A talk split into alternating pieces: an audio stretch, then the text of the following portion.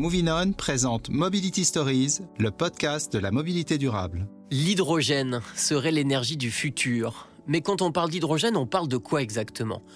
D'une énergie qui sauvera le monde, dont on ne risque pas de manquer, qui ne pollue pas, mieux, son utilisation ne produirait comme déchet que de l'eau, une énergie propre et durable. Et si c'était même le Graal pour contrer le réchauffement climatique? Au sein de l'écosystème Movinon qui œuvre pour une mobilité plus durable et en partenariat avec l'Express, on s'est demandé pourquoi l'hydrogène nourrit autant d'espoir.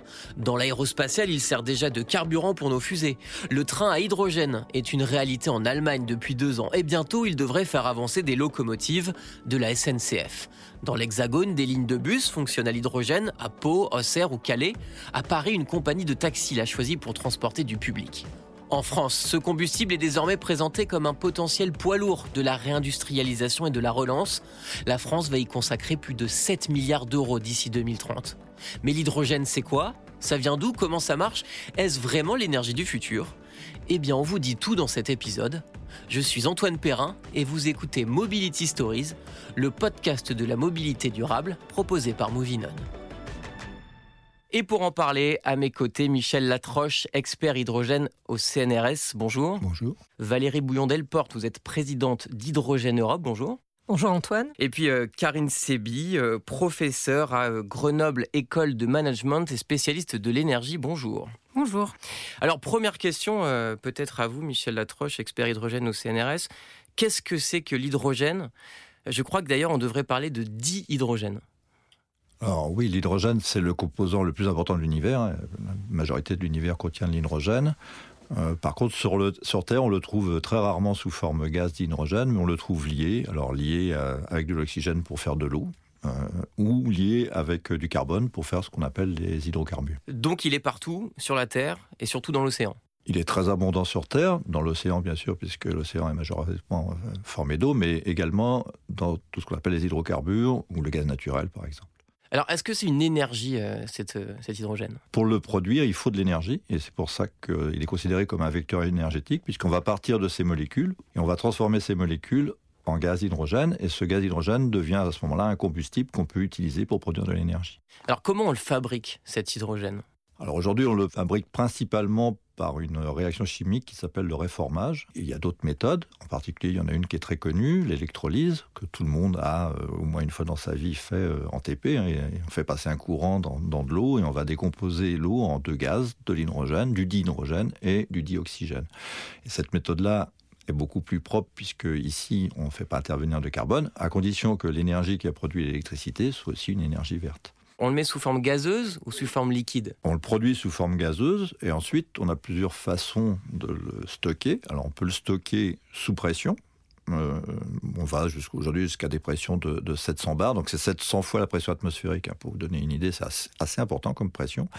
Mais on peut le faire aujourd'hui technologiquement, c'est très bien maîtrisé. On peut liquéfier, Là, il faut descendre à très basse température, moins 250 degrés Celsius, donc c'est très très froid. Alors, on va fabriquer l'hydrogène, pardon. Ça devient un gaz, parfois euh, sous sa forme liquide. On la met dans un réservoir. Ensuite, il y a une autre étape, peut-être, euh, vous pouvez nous éclairer là-dessus, euh, Valérie Bouillon-Delporte, c'est que ça doit passer dans une pile à combustible pour, pour devenir une énergie, pour devenir un combustible. Oui. En fait, ben là, on va faire le contraire de l'électrolyse pour fabriquer l'hydrogène. On va recombiner, en fait, l'hydrogène sous forme gazeuse avec l'oxygène de l'air.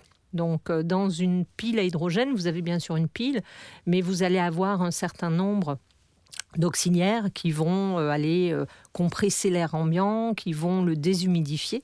Et en combinant l'oxygène de l'air et l'hydrogène du réservoir, ben, vous allez euh, former de l'électricité qui circule à travers cette pile à hydrogène, puisqu'une pile à hydrogène, en fait, c'est un assemblage de matériaux. Donc, vous avez une membrane chargée en nanoparticules de platine qui va réagir avec ses composants et qui va faire de l'eau et de l'électricité. Et l'électricité va venir alimenter le moteur électrique. En fait, c'est pas l'hydrogène qu'on brûle comme on brûlerait aujourd'hui euh, du, carburant, du pétrole, etc. C'est vraiment l'hydrogène va servir à rentrer dans une pile à combustible pour fabriquer l'électricité. Oui, alors si vous voulez un véhicule électrique, la seule façon d'utiliser correctement l'hydrogène, c'est à travers une pile à hydrogène pour arriver. Ou, pile à combustible. Ou pile à combustible, hein, les, deux, mais combustible, des fois, c'est un peu. Euh, confusant. Euh, et c'est vrai qu'en utilisant donc une pile, euh, à hydrogène, ben, vous allez transformer cet hydrogène en électricité. Et là, on est vraiment dans un véhicule 100% électrique, zéro émission au pot d'échappement. Est-ce qu'aujourd'hui on peut dire que c'est écologique de fabriquer de l'hydrogène et comment on fait pour fabriquer cet hydrogène? Est-ce qu'on arrive à fabriquer de l'hydrogène, ce qu'on appelle vert, c'est-à-dire à partir euh, de, d'énergie euh, durable? Oui, on peut le faire hein, puisqu'on a parlé de l'électrolyse. De l'électrolyse, il faut une source euh, d'électricité. Aujourd'hui, on a des panneaux photovoltaïques ou on a des éoliennes qui sont capables de fournir des puissances importantes. Donc on pourrait produire des grosses quantités d'hydrogène par cette méthode-là. Aujourd'hui, on n'a pas les capacités de produire, par exemple, tout ce qui servirait à alimenter la mobilité. Hein. Mais ce serait possible. Aujourd'hui, l'hydrogène est produit quand même essentiellement à partir du pétrole. Karine Sebi. Alors oui, effectivement, si on regarde le panorama et les, chiffres qui sont donnés par l'Agence internationale de l'énergie, 95% euh, de l'hydrogène aujourd'hui est, produit à partir d'énergies fossiles comme le gaz naturel ou, le charbon. Donc là, les enjeux sont, sont énormes. Alors c'est vrai qu'on parle beaucoup de la mobilité, mais un des principal euh, usage qui est aussi concerné, c'est euh, l'industrie qui consomme déjà de, l'hydrogène. Euh, donc là, le plan de relance vise à, réduire de 50% les émissions de CO2 rattachées à, l'industrie et aussi la, mobilité. Mais effectivement, tout dépend de la manière dont c'est produit. Donc il y a l'énergie, l'hydrogène pardon vert hein, produit à partir d'énergies renouvelables, donc solaire, éolien, hydroélectricité. Mais il y a aussi d'autres types d'énergie bas carbone et notamment en France, hein, c'est indéniable, euh, vu le mix électrique qu'on a qui dépend fortement du nucléaire. Beaucoup aussi pensent que l'hydrogène sera jaune demain, c'est-à-dire qu'il sera produit à partir euh, d'électricité euh, nucléaire. Alors comment peut-on aujourd'hui utiliser cet hydrogène? Ou est-ce que c'est pertinent dans la mobilité? Est-ce que c'est la petite mobilité ou la grande mobilité? Karine Sebi bah, Il n'y a rien de mieux pour un véhicule léger, pour l'instant, pour des courtes distances quotidiennes, qu'un véhicule électrique. Mais par contre, du moment qu'on commence à faire beaucoup plus de kilomètres avec euh, une flotte dite captive, c'est-à-dire professionnelle, où on a des besoins spécifiques et un besoin de recharge rapide, bah, là, l'hydrogène confère des avantages euh, euh, indéniables par rapport à, aux véhicules électriques. Donc là, pour ces, ces usages-là, et donc on peut parler du transport routier, du lourd, hein, des flottes captives, vous avez cité l'exemple des taxis parisiens, mais il y a aussi l'exemple de Zéro Emission Valley qui ambitionne de développer un réseau de stations de recharge hydrogène. Ça, c'est en Rhône-Alpes en Auvergne-Rhône-Alpes. Pour, euh, pour des, euh, des véhicules euh, professionnels. donc là, bah, c'est-à-dire des véhicules utilitaires légers euh, de commerciaux, euh, où on va maîtriser euh, le kilométrage annuel, les points de recharge, etc. Donc là, on peut envisager un, business model par rapport à, ces, premiers, ces premiers usages. En gros, à partir du moment où il y aura une utilisation intensive de, de, de, la voiture avec des longs trajets, là, l'hydrogène l'emporte aux batteries électriques si demain on doit être dans une mobilité décarbonée. Et c'est tout l'enjeu, en fait. C'est justement de, de, pour l'instant, on est quelque, à quelque chose pour la mobilité de, de naissant et c'est pour ça qu'il faut absolument garantir à la fois euh, la production, mais aussi les infrastructures et les technologies qui vont permettre d'accueillir ces nouveaux usages. Et donc là, il faut arriver simultanément à développer ces écosystèmes euh, pour permettre euh, bah, le, déploiement et donc après la massification. Il y a toutes les politiques publiques après qui, arrivent et qui vont, qui vont pousser la, filière. Alors tout simplement, moi je suis utilisateur d'un véhicule à hydrogène, d'une voiture. Comment je fais? Qu'est-ce que je dois mettre dedans? Comment ça fonctionne? Valérie Bouillon-Delporte Juste avant de répondre à votre question, Antoine, euh, je pense que c'est important de donner quelques chiffres. Un kilo d'hydrogène, ça vous permet pour un véhicule léger ou utilitaire de faire 100 km. Pour faire la même distance avec un véhicule électrique à batterie, il faut à peu près 100 kg de batterie. Ok. Donc vous voyez un petit peu le rapport. Et par rapport à l'essence ou le diesel euh, ah, C'est trois fois, trois fois plus énergétique l'hydrogène que, que l'essence ou le diesel. Mais c'est beaucoup plus volumineux. Voilà. C'est un gaz. Il n'y a pas de solution, euh, il n'y a pas vraiment de solution idéale. Alors, pour l'usager, comment ça se passe? L'avantage avec l'hydrogène, c'est que d'un point de vue architectural, vous retrouvez dans la même configuration qu'avec un véhicule thermique. Sauf que vous remplacez le moteur par une pile à hydrogène et le réservoir, au lieu de contenir du carburant, il contient l'hydrogène. Et donc, vous allez avoir la même gestuelle que celle que vous avez pour faire le plein de votre véhicule, sauf qu'au lieu de le remplir avec du liquide, vous le remplirez avec un gaz. Il y a une petite connexion un petit peu différente, mais c'est toujours un pistolet que vous allez clipser sur votre véhicule. Et en fait, le remplissage de votre véhicule se fait par équilibrage des pressions. Et une fois que vous avez rempli votre véhicule, ben, vous détachez votre tuyau à, à, hydrogène, vous le remettez sur la station et vous repartez. Est-ce qu'il y a une demande de la part des utilisateurs? Bah, Aujourd'hui, c'est vrai qu'il y a des, euh, consommateurs qui sont euh, pionniers et notamment euh, des industriels qui ont aussi l'envie, l'ambition depuis quelques années d'afficher des, objectifs neutralité carbone, etc. donc convertir une flotte de véhicules professionnels à l'hydrogène, c'est montrer qu'on fait un pas vers cette transition énergétique. Aujourd'hui, euh, pour un particulier, euh, et c'est euh, le problème de poule et de l'œuf, c'est-à-dire que tant qu'il n'y a pas les stations de recharge, eh bien, vous avez une difficulté d'accueillir des ou de convaincre les constructeurs automobiles de développer ces, véhicules, et, inversement. Donc en fait, il faut absolument casser ce, ce, ce, paradoxe, et je pense que ça ne viendra pas forcément par la mobilité légère, mais plutôt par la mobilité plus lourde, et grâce donc au plan d'investissement, au plan de relance, etc. On va construire de plus gros électrolyseurs. Et là, tout le défi et l'enjeu, c'est euh, d'accueillir, des, de développer des, euh, des stations de, recharge qui vont euh, accueillir différents usages, du camion au bus, ben à ordures, euh, véhicules particuliers. Mais aujourd'hui, euh, les constructeurs automobiles de véhicules légers, en France en tout cas, tardent à, voilà, à inonder le marché de ces véhicules parce qu'il y a, y a ce souci d'infrastructure. Mais demain, ça va se développer. Horizon 2035, 85% des véhicules vendus seront des véhicules électriques. Donc, vous aurez besoin et de l'hydrogène et de la batterie. Et vous avez même aujourd'hui des véhicules, notamment les véhicules utilitaires, ceux qui ont été annoncés par Stellantis, qui fonctionnent, qui sont hybrides.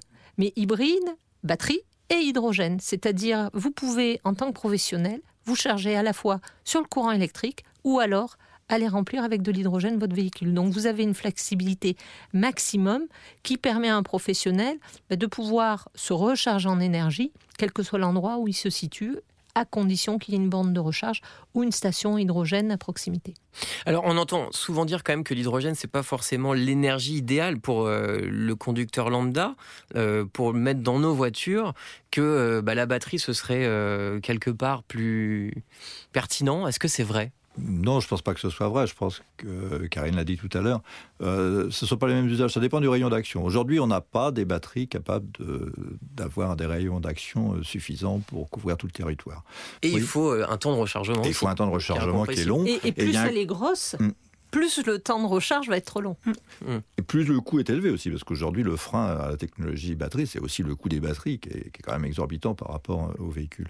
Donc, euh, on sait qu'aujourd'hui, le, les batteries répondent bien à des rayons d'action relativement courts, donc c'est le véhicule urbain, la petite proximité. Euh, voilà. Karine Sebi Ouais, d'une manière générale, si on prend un peu plus de recul, je trouve qu'on a toujours tendance, en tout cas en France, quand on parle d'énergie, à, à avoir euh, de voir que d'un côté euh, des choses. Voilà, tout hydrogène, est-ce que c'est possible? Tout électrique, est-ce que c'est possible? En fait, non, il faut avoir euh, une, une vision beaucoup plus euh, complémentaire et l'hydrogène, au-delà de la mobilité, confère un autre avantage qui est demain, on va aller vers une électricité de plus en plus renouvelable et donc intermittente. Et l'hydrogène, sans rentrer dans des détails trop techniques, va permettre notamment de stocker cette énergie euh, renouvelable. Euh, et donc, ça peut être aussi un levier pour les euh, renouvelables bas carbone, pour la transition énergétique, euh, en plus de servir d'autres usages. Alors du coup, quels sont les freins aujourd'hui au déploiement de l'hydrogène? Les freins, ils sont aujourd'hui, alors ils sont plus forcément investissements parce que vous avez une mobilisation à la fois de l'écosphère financière des industriels qui mettent des centaines de milliards d'euros sur la table. C'est plutôt comment on peut aller le plus vite possible pour développer ce qu'expliquait Karine, la simultanéité en matière de mobilité entre le déploiement des infrastructures et les véhicules. Pourquoi? Pour réduire l'incertitude au niveau des constructeurs, parce qu'un constructeur, il ne va pas juste fabriquer deux bus, il va avoir besoin d'avoir une volumétrie, et aussi pour réduire le risque que prennent les fabricants de stations et les opérateurs, de s'assurer qu'il y ait un minimum euh, du pourcentage de la capacité de la station avec des véhicules qui viennent s'approvisionner. Et en ce sens, dans une phase de démarrage, les subventions publiques sont d'une extrême importance, parce qu'elles vont réduire le risque. Quel est le potentiel économique des technologies associées à l'hydrogène Au niveau européen, l'ensemble des industriels, hein, sur l'ensemble de la filière, pas que la mobilité, vont mettre 430 milliards d'euros d'investissement sur la table d'ici 2031 en Europe. 430 milliards d'euros. Donc euh, vous avez un potentiel. Alors on a des pays euh, en Asie notamment, la Chine, le Japon, la Corée, hein, qui sont eux aussi dans la course hydrogène. Euh, vous avez les États-Unis avec la nouvelle administration qui commence à se réactiver. Puis vous avez aussi, alors là on sort de la mobilité, mais des pays fortement producteurs d'énergie renouvelable. Je pense au Chili, je pense à l'Australie, qui eux aussi s'intéressent à l'hydrogène, l'Espagne ou le Portugal en Europe, parce qu'ils ont cette capacité à partir d'énergie renouvelable, donc panneaux photovoltaïques essentiellement, de pouvoir produire massivement de l'électricité pas chère, de pouvoir la transformer en hydrogène et de pouvoir exporter cet hydrogène. L'hydrogène, il y a un double enjeu il y a un enjeu de souveraineté industrielle et on a la chance en Europe d'avoir beaucoup d'industriels qui se sont positionnés sur cette technologie et qui sont loin d'être en retard par rapport aux autres pays. Et c'est aussi un enjeu de souveraineté énergétique. Et ça, c'est capital. Pour, résumer, en fait, il paraît clair que l'hydrogène va être euh, déterminant, voire majeur pour une mobilité euh, plus durable dans les années à venir. Elle est, euh, elle est indispensable si on veut atteindre les objectifs de la feuille de route. la Commission européenne a sorti sa stratégie sur une mobilité plus soutenable et plus durable. L'objectif est d'avoir 30 millions de véhicules zéro émission sur les routes d'ici 2030, donc qu'ils soient à batterie ou qu'ils soient hydrogène. Et là encore, l'Europe a fait une feuille de route elle a mis des moyens. Parce que quelque part, c'est indispensable de rebondir sur la crise. En fait, le, côté positif de cette crise sanitaire que nous vivons, c'est qu'elle a accéléré euh, l'émergence de ces technologies et le besoin de reconstruire toute une filière industrielle autour de ces nouvelles technologies. On a parlé de l'alliance batterie. L'alliance hydrogène est en cours de construction. Pour la Commission européenne, c'est très clair. Sur la batterie, nous ne rattraperons jamais le retard les Asiatiques seront toujours devant. Mais nous avons construit cette alliance batterie pour garder un pied dans le domaine. Sur l'hydrogène, nous avons la chance en Europe d'avoir beaucoup d'industriels qui se sont positionnés et de pouvoir garder des positions de leadership mondial à condition que ça devienne un enjeu stratégique européen. Et c'est le cas à la fois avec la stratégie, les directives qui sont mises en place et les plans industriels portés par l'Europe et par les pays. Et ce sera la conclusion. Merci à tous les trois d'être venus nous voir dans Mobility Stories. Prochain épisode là aussi consacré à l'hydrogène. Nous nous demanderons si l'hydrogène est vraiment écologique, si c'est la solution pour euh, résoudre cette crise climatique et puis est-ce qu'on doit tout miser dessus? Ne ratez pas ce débat. C'était Mobility Stories, le podcast référence de la mobilité durable proposé par Movinon.